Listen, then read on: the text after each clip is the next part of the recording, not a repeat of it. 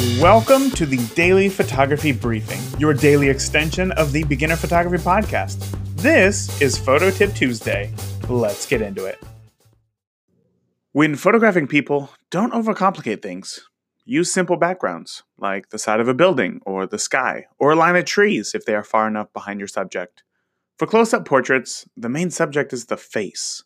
We don't want the viewer's eyes to go anywhere else, so having a clean background will ensure that your viewer will look exactly where you want them to, and you will have your subject looking their best. Are you enjoying Photo Tip Tuesday? Oh, you are? Oh, perfect! Do you know anybody else who could benefit from daily photography advice and motivation?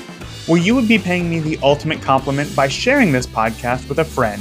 Thank you so much, and I'll talk to you tomorrow.